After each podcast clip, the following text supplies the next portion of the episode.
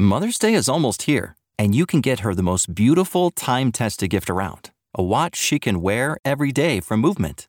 Whether your mom is into classic dress watches, rare and refined ceramics, or tried and true bestsellers, Movement has something she'll love. And right now, everything at Movement is up to 50% off site wide during their Mother's Day sale. A watch is a gift that celebrates all the time you spent with mom, and a Movement watch is even more than that. Movement uses industry leading materials for their fresh modern watch designs, from technically complex ceramics to vintage inspired style all for an incredible value your wrist and wallet will both love. And with one size fits all convenience and fast free shipping and returns, it's a stress free shopping experience. Save big on the best Mother's Day gift ever with Movement. Get up to 50% off site wide during their Mother's Day sale at MVMT.com. Again, that's up to 50% off at MVMT.com.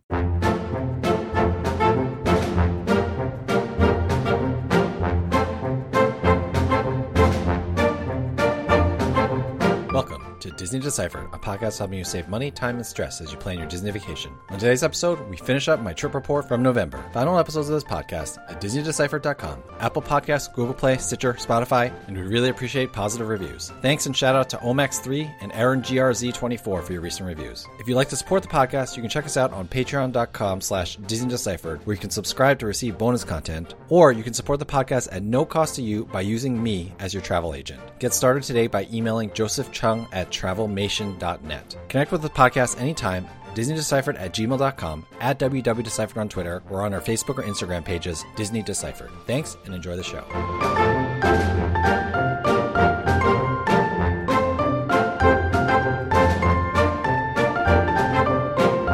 Hi, I'm Joe from As the Joe Flies. And I'm Leslie from Trips with Tykes. And welcome back to Disney Deciphered. So we talked about Genie Plus. We talked about the Christmas After Hours party. It's time to talk about everything left in my 48 hour trip a couple of weeks ago. There's a few things that we want to cover. So why don't you just start by uh, asking me about it. All right, Joe. Well, the first thing I want to hear about, because I've never gotten the full story, I only saw random pictures from the experience, is what happened at the Dolphin. And that's where you stayed, and you had quite a few mishaps with your room and the condition of the hotel. Give it to us straight. How are things going at the Dolphin? All right, before I get to the negative, let's start with the positive about the Dolphin. Leslie, can you remind people why, you know, I got an annual pass rate for about 250 a night. Why was it a good decision for me to choose the Dolphin over say Caribbean Beach at that same price? So all on property and partner hotels get the early entry. So I know you wanted that, but that would be available from either the Dolphin or Caribbean Beach. But Dolphin has a couple of other advantages. Location means you can walk to both Hollywood Studios and to Epcot, and you get the Skyliner right there. It really is is well positioned at that price. And then it's also eligible for the late night deluxe hours. The I don't know what they're called either. These these new names are totally throwing me for a loop. But instead of the early theme park entry, the the late night theme parks are staying open for extra time for deluxe hotel guests. Yeah, so like it's an extra two hours. So great benefit, and you get it at the Dolphin. So I thought it was super smart, paying the same price for a moderate to get deluxe benefits at the Dolphin. Checked in at 4 p.m., went and did my nonsense at Hollywood Studios and Epcot. But then when I got back to my hotel at around midnight that night after Harmonious, the first thing I noticed, okay, pretty gross was that there was a brown sticky substance on the carpet. So I texted. Um, you can kind of chat with the hotel through the Bonvoy app. So I chatted with them and I was like, okay, there's a brown sticky substance here. I'm just going to cover with a towel, but I wanted to let you know. They didn't offer me any compensation or anything. You know, I didn't want to make a huge stink about it. So that's what I did there. I don't know. Did I not make a huge enough stink about that? I mean, that's probably how I would have handled it too, especially like solo, it's late at night. You just would have, like, it wasn't going to be that big of an inconvenience. And I'm surprised, but also not surprised that they didn't offer you any compensation given how things are going with Marriott right now, I guess.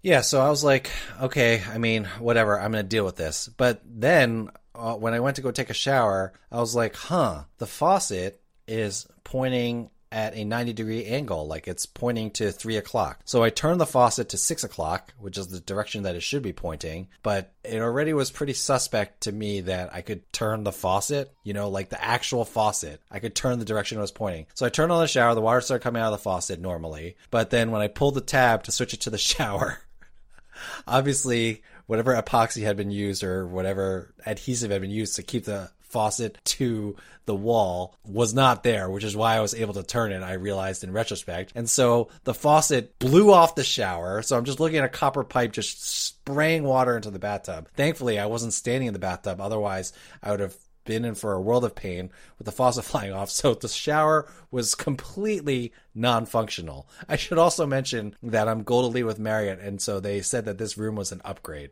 which is pretty comical. So that was strike two. Wow. Yeah, I saw the picture of the exposed pipe that you sent after the explosion happened. And I mean, how did this not get seen? I mean, that's just my question. Like the faucet being turned at 90 degrees and presumably loose, and water had to be turned on to clean that bathtub before you occupied that room. I, I said on Twitter, this makes me suspect that the bathtub was cleaned, right? Yeah, well, I'm not sure they looked at the room at all because what do you do when that happens? Of course, I went to go call down the front desk and then I picked up the phone. There was no dial tone. And then I picked up the entire phone, the whole entire phone, like contraption thing, and I could walk around the entire room with it because it wasn't plugged into anything. So the phone wasn't even plugged in. So then I looked behind the bedstand for the plug so I could plug the phone in so I could talk to them.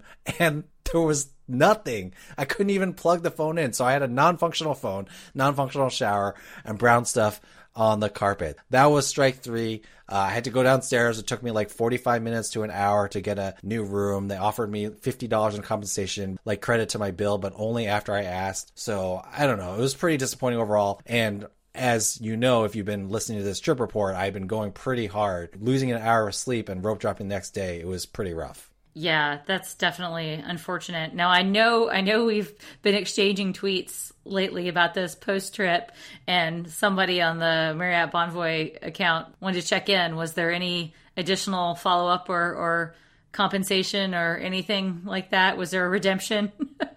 I'm going to be optimistic that by the time this episode airs, okay, we're recording it right after my trip. By the time this episode airs, someone will have gotten back to me, but uh, we will see, and I will insert a, an addendum here if that happens. But you won't know, Leslie, at least not right now. All right. Well, I'm glad to know it's still open. There's still the possibility of being made more whole for this experience. I mean, that's just really disappointing about the Dolphin. It's not like this is a resort that has just reopened. I mean, you expect these kind of hiccups when, when these resorts were closed for a long time and they're sort of bringing these rooms back online. But I have to think that these have been in service for a year or, or so. I mean, goodness gracious. Yeah, I've seen other like anecdotal stories about the Dolphin and Swan having these issues. You know, it is what it is. I do still think that for the price and for the benefits that you get, I'll still be looking at them again. But it was disappointing that the property was like that. Future Joe here cutting in with a quick Dolphin update. They did nothing.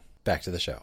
Okay, Joe. Well, that's enough about the dolphin. I'm sorry it was such an unpleasant hotel experience. But let's move on, Joe, to other topics. And I guess you mentioned that one of the benefits that we get from the Dolphin is the early theme park entrance. So, what did you think of how that's working and what was your experience with that? We've said it here on this podcast. I think it makes a huge difference. I know it's like one of the only on site benefits that are left, but it makes such a difference in touring. This early theme park entrance is just a huge game changer and something that was really putting people who are not on site at a disadvantage. So the way it worked, you know, I used it both at Animal Kingdom and at Epcot. Let's just talk about Epcot for now because Animal Kingdom is our next topic. So at Epcot, I showed up at around 8:55 to get in line. The park open was 10 a.m., which means as an on-site guest, I was going to be allowed in at 9:30. That got me like I got through the tap styles and through security and all that stuff by like 9:10 and then they were holding us over by the United Kingdom which there was actually a wedding going on, which was kind of nice. So they held us there until 9:25. At that point, they let us loose. Actually, that cast member was pretty funny. He made us like recite this mantra that we were not going to run and that we were going to be nice to each other. He was he was a pretty funny cast member, and his name was Trek by the way. I don't know what what what is there to say about that. I don't know. Yeah. His name is Trek. I mean, it just, I don't know. It just stuck with me. So Okay. cast, cast compliment right there. But, uh, yeah, so Trek let us in at 925. As promised to Trek, I walked with purpose, but did not run to Frozen Ever After. And that was pretty much a walk on. By the time I got off Frozen Ever After, the line was already outside. So I think that line was going to be 15, 20 minutes long. So being able to rope drop early entry was even more important. I was off Frozen Ever After by 935. I was at the test track single rider line by like 942. And then I was off test track by 959. Within that 30 minute early park entry, I was able to do two of the big attractions at Epcot. So that was awesome. Oh, and I forgot to say, uh, the most important thing was at 7 a.m. I got a Ratatouille boarding group and I got boarding group five, which means as soon as I was done with test track, I was able to walk right to Ratatouille and get onto that. And I forgot to put this in the notes, but I don't know. Maybe we should talk about this new attraction. Yeah, maybe. but before we do, I mean, I think that the strategy is is really important to highlight. This is a way that your family doesn't have to pay for the individual a la carte lightning lanes. You can hit those attractions, hit some of the bigger headliners. You know, maybe you can even skip Genie Plus for the day. This doesn't necessarily save you as a solo person any money because you're still paying sort of the Disney on property premium. But if you're a family of four, you might be coming out ahead budget wise, right? Yeah, I mean, I was thinking about it, and if you think about my daughter, she's gonna make me ride Frozen Ever After, no matter what. So it's either waiting 45 minutes or paying for individual lightning lane, which is gonna be like $50 for the family, or rope dropping with this early theme park entry. So it really does bring a lot of value. I think the only difference between what I would have done if I had my family with me is we would have skipped test track because my kids are too young to go in the single rider lane for test track. But we could still have done Frozen Ever After, then gone to ride Soarin', which wouldn't have had a long line at that time anyway, if we wanted, or even something like Spaceship Earth or Mission Space. So we could still have done two rides, or we could have just done Frozen Ever After, been happy, or done Frozen Ever After twice. I mean, honestly, my kid would do that, right? Get there at rope drop. You don't have to run. Still would have been a walk on right there at 930, 935, and then wait another 15, 20 minutes before the masses get let in at 10 o'clock. So it is a really big deal. And then to have that early theme park entry. And I think you can make it work with a family. And of course, as a solo person, I was able to really get a lot of value out of it. Exactly. And I have to say I'm I'm really pleasantly surprised. I mean, we we mocked early theme park entry, you know, it only being an extra half hour, you know, extra magic half hour, but you can really get in a couple of good attractions in that 30 minutes if you sequence it correctly and then just be set up, you know, now with Genie Plus being part of the mix, it changes sort of the overall day's strategy and and you get to do it every morning. So if you've got young kids and you're up early anyway I, I certainly have been over the years. I mean that's how we've always done both disney world and disneyland. It seems like a great benefit and i'm really jealous as somebody who goes to disneyland that we don't have any extra magic hour style early entry back there yet. So score one for disney world Yeah, and people have been complaining about Epcot opening later at like 10 a.m., but it actually works out perfectly because of my whole dolphin fiasco. I could still rope drop Epcot and get a decent amount of sleep. When you can rope drop but still show up to the park around 8:55, 9 a.m.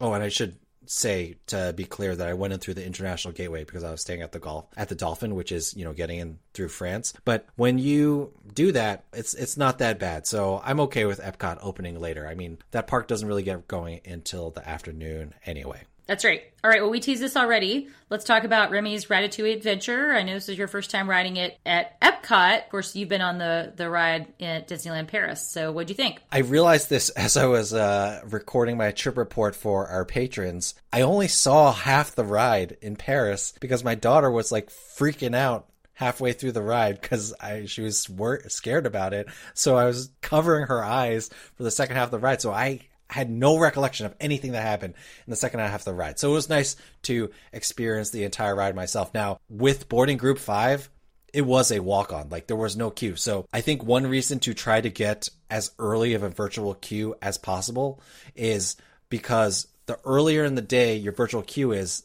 probably the shorter the line is going to be because they haven't mixed in individual lightning lane access people yet. They haven't had a backup over time of the queue getting longer and longer. So I walked through the queue. The queue was very cute. I took a p- couple pictures, put it up on Instagram, and the ride itself, it was a lot of fun. You know, it's another one of these trackless rides, which is, you know, the third one that they've added to Disney World in the last couple years. Rise of the Resistance, Mickey and Minnie's Runaway Railway, and then now this one. It was a repeat, but it's a lot of fun. It's a fun attraction. I think kids will like it. Kids who want a little bit of thrill and scare, they're going to enjoy it. I'm not sure why, actually, my daughter was so uh, disturbed by it. It's not really that scary. I mean, it's kind of intense because chefs are like chopping at you and stuff like that, but it's it's not too bad. So yeah, it was a lot of fun. It was really cute. One thing that really stood out to me was France itself, like the courtyard that Remy's Ratatouille Adventure is in. It's a little bit bigger in France, like in Disneyland Paris, so it's a little bit more picturesque in Paris, but it's still really nice in Disney World. Overall, a solid ride. I give it a B, B plus. I definitely think that we are correct. It's not going to be individual lightning lane for long, and it's not even going to have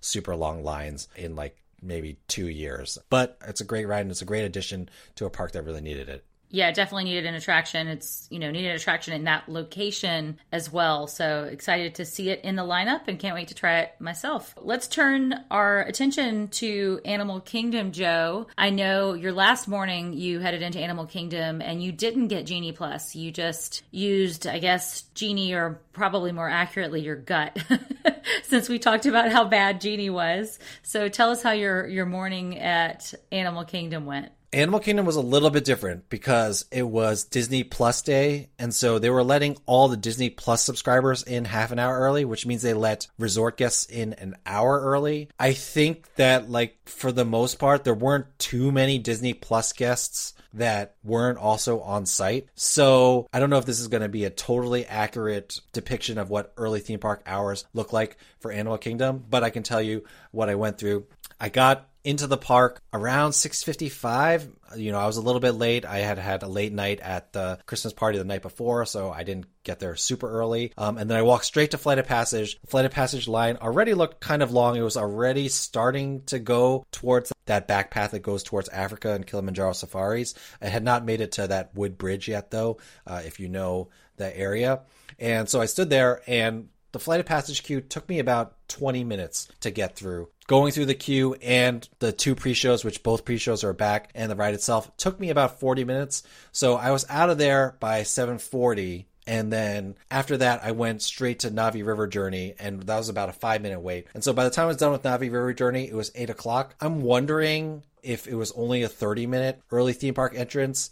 You know, I'm guessing those two things unless I was at the very front of the rope, would have taken about an hour as well anyway, which I think is pretty fair um, for those two attractions and getting, you know, one of the biggest attractions out of the way at the beginning of the day. And you were monitoring individual Lightning Lane access, which it was going for $14 that day for a Flight of Passage. And I think it ran out pretty fast that day, right? Yeah, I don't remember what time I checked. My time zones are, you know, totally messed up being here in California, but it definitely ran out quite early that day. I mean, that might be the second fastest one to sell out behind Rise of the Resistance. I have to double check the data long term, but that's something to keep in mind. And this was a you know a busy holiday weekend, and it was gone I think by about lunchtime my plan was to go to the airport, but another reason why I'm glad I didn't get Genie Plus for that day is I don't know. I still haven't like quite figured it out yet, but it does seem like on the busy days, if the lightning lanes are going to sell out faster, sometimes it might be risky to put the money into Genie Plus. But at the same time, if you don't pay for Genie Plus, then maybe you're just going to be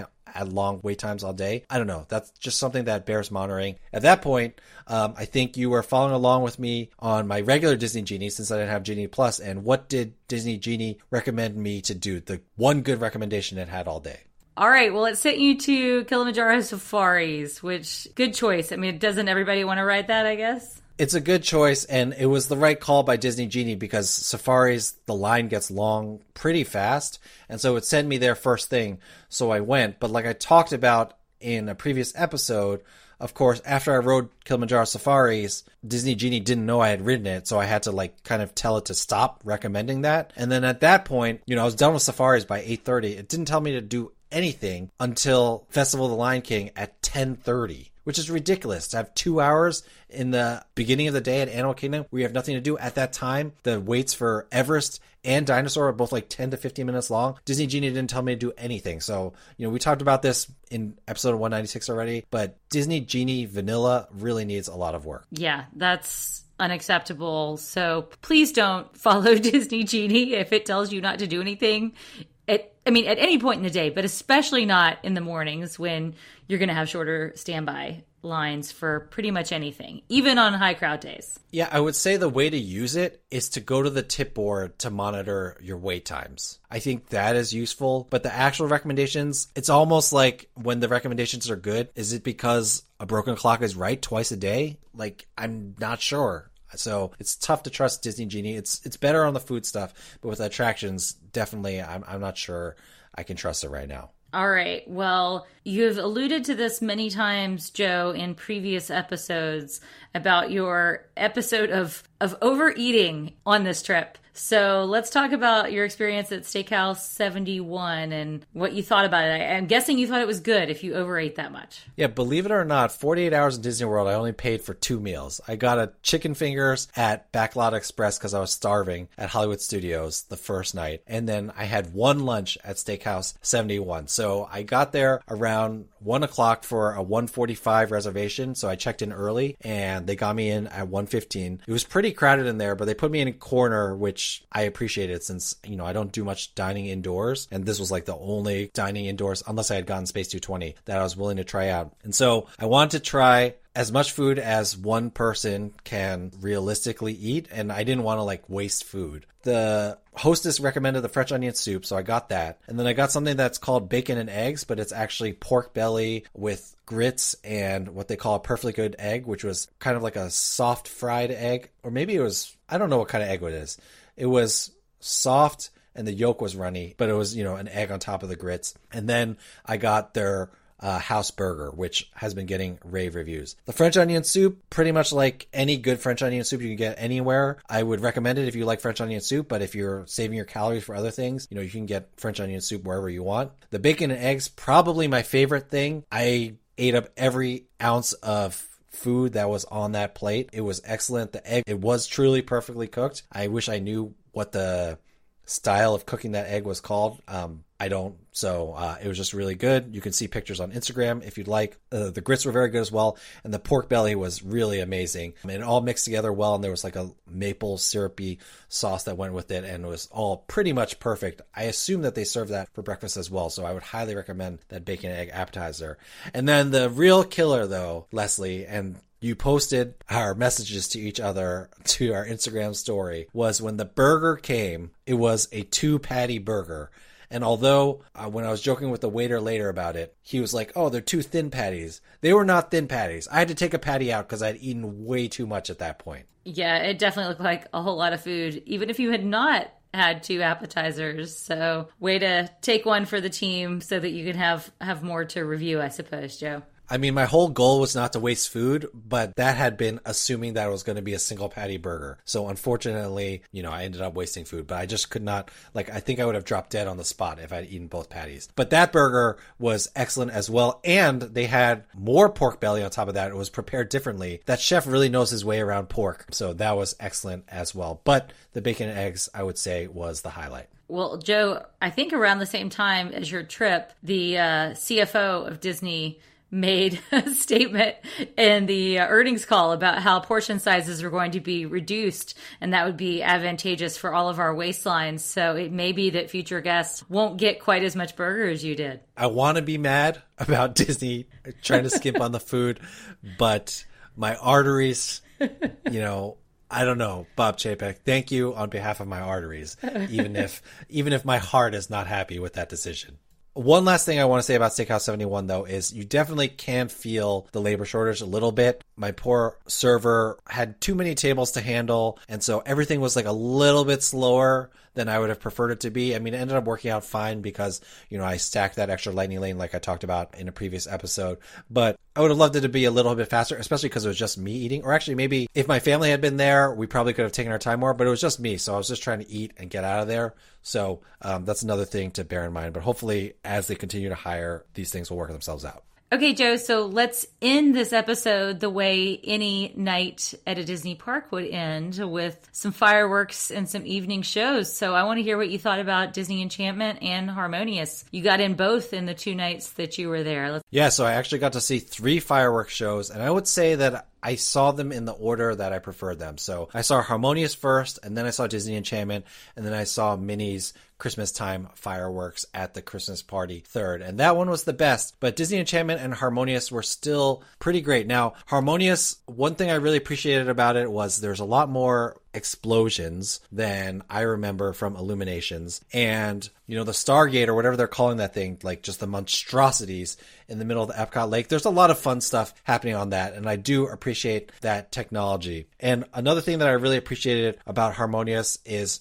it does fit in with World Showcase. There are songs that are being sung in different languages. It's the first time I've ever heard Mandarin being used in a fireworks spectacular, so that was very meaningful to me. It is a little bit paint by numbers, as has been said elsewhere, but I appreciated that, you know, it is the World Showcase, so it's showcasing different cultures from around the world. Of course, through a Disney lens, through a Disney IP lens, which is what I think people don't like. But it was a solid show. I enjoyed it. I would definitely watch it again. It's not like Epcot Forever, where I left that and I was like, I don't need to see this again for the rest of my life. I thought Harmonious was pretty good. You know, I would say it's a solid B. And then Disney Enchantment, I enjoyed it as well. You know, again, pretty heavy on the IP, but now I finally get to see, you know, what you've been seeing at Disneyland for a long time projections on Main Street, which was cool. They still continue to take their castle projections to the next level. So I thought that was awesome. And then again, I think there are more fireworks, or at least my impression was that there were more fireworks that there were in Happily Ever After. So I really enjoyed that as well. What I'll say is, I mean, Happily Ever After had like a really emotional connection for my family and me because the first time I saw Happily Ever After was maybe a week or two after we found out that my daughter had a minor issue when she was still in my wife's womb. But that's the kind of thing that you don't like you're not ready for mentally or emotionally to hear. Even though it was a minor issue she's totally fine now. Nothing went wrong. But you know i was at disney world with that in my heart. And so happily ever after really lifted me up after that. Because of that i will always have that emotional connection with happily ever after in a way that i do not have with any of the other disney fireworks even though i've enjoyed them all except for epcot forever that being said, watching Disney Enchantment, I can see how it can provide the same connection for people who are visiting Disney World going through, you know, all sorts of things. So I think that's positive for Disney. Again, they've made a fireworks spectacular that you can connect with emotionally. And I was saying this to you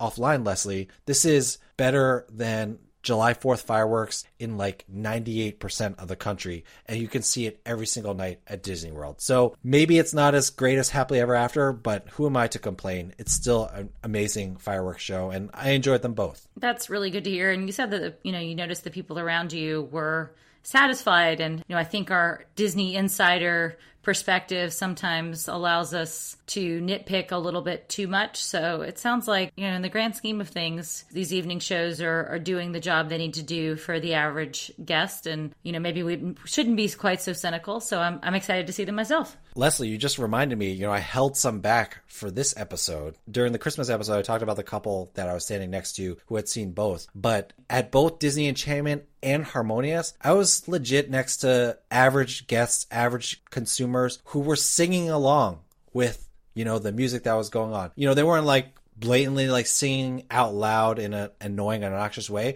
but they were like just kind of humming along. Or like when a new song came on that was, you know, one of the ones they really liked you could kind of like see their energy perk up, or they were like, be like, oh, you know, you know, I was hearing a lot of like oohs and ahs and like people getting really excited. And that's what kind of said to me that, yeah, us as the overly obsessed Disney is part of our job consumers. We may not like it as much, but I do think that Disney doesn't make, I mean, cynically, of course, Disney makes these things to maximize the profit, but uncynically, Disney makes these things to appeal to the masses. And at least in the two showings I saw, one of Harmonious, one of Disney Enchantment, it really felt like it wasn't appealing to the masses because I just I kept hearing all these positive reactions from everyone around me. So I do think Disney did a great job, and you know I'm excited to see them both again because they both, because of the projections, have a lot to check out that you probably missed the first time. That's great to know.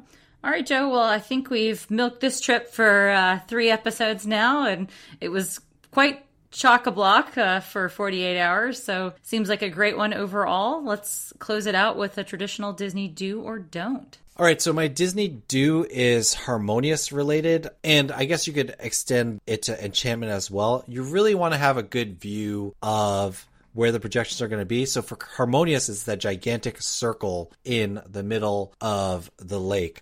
Um, and so where I set up was actually right outside of Mexico, actually right where you exit Disney Traders between there and Mexico. So I had a pretty decent view of the Stargate, which is what people are calling it. But you really want to be able to see that to get the kind of full effect of the images and stuff like that. I would say actually, if you are not able to see the Stargate, maybe just focus on the fireworks themselves because they still go very well with the music. The first I think two to three minutes of Harmonious is mostly on the screens and the Stargate, but after that, you know, there's a ton of fireworks in the sky, so enjoy that. But yeah, people are right that you really need to be able to see the Stargate to get the full experience. But if you don't see it, make the most out of it. Just concentrate on the fireworks. All right, great tip, Joe. All right, well, thank you so much, everyone, for listening to this extended trip report. Let us know uh, your thoughts and questions about the trip, your thoughts and comments about Disney Enchantment and Harmonious, DisneyDeciphered at gmail.com, at WWDeciphered on Twitter, Disney Deciphered on Facebook and Instagram. Thank you so much, everyone, for listening. Other than that, Leslie, thank you so much for taking the time to talk to me, and I will see you passed out because we recorded all these three episodes in one night. Thanks, Joe.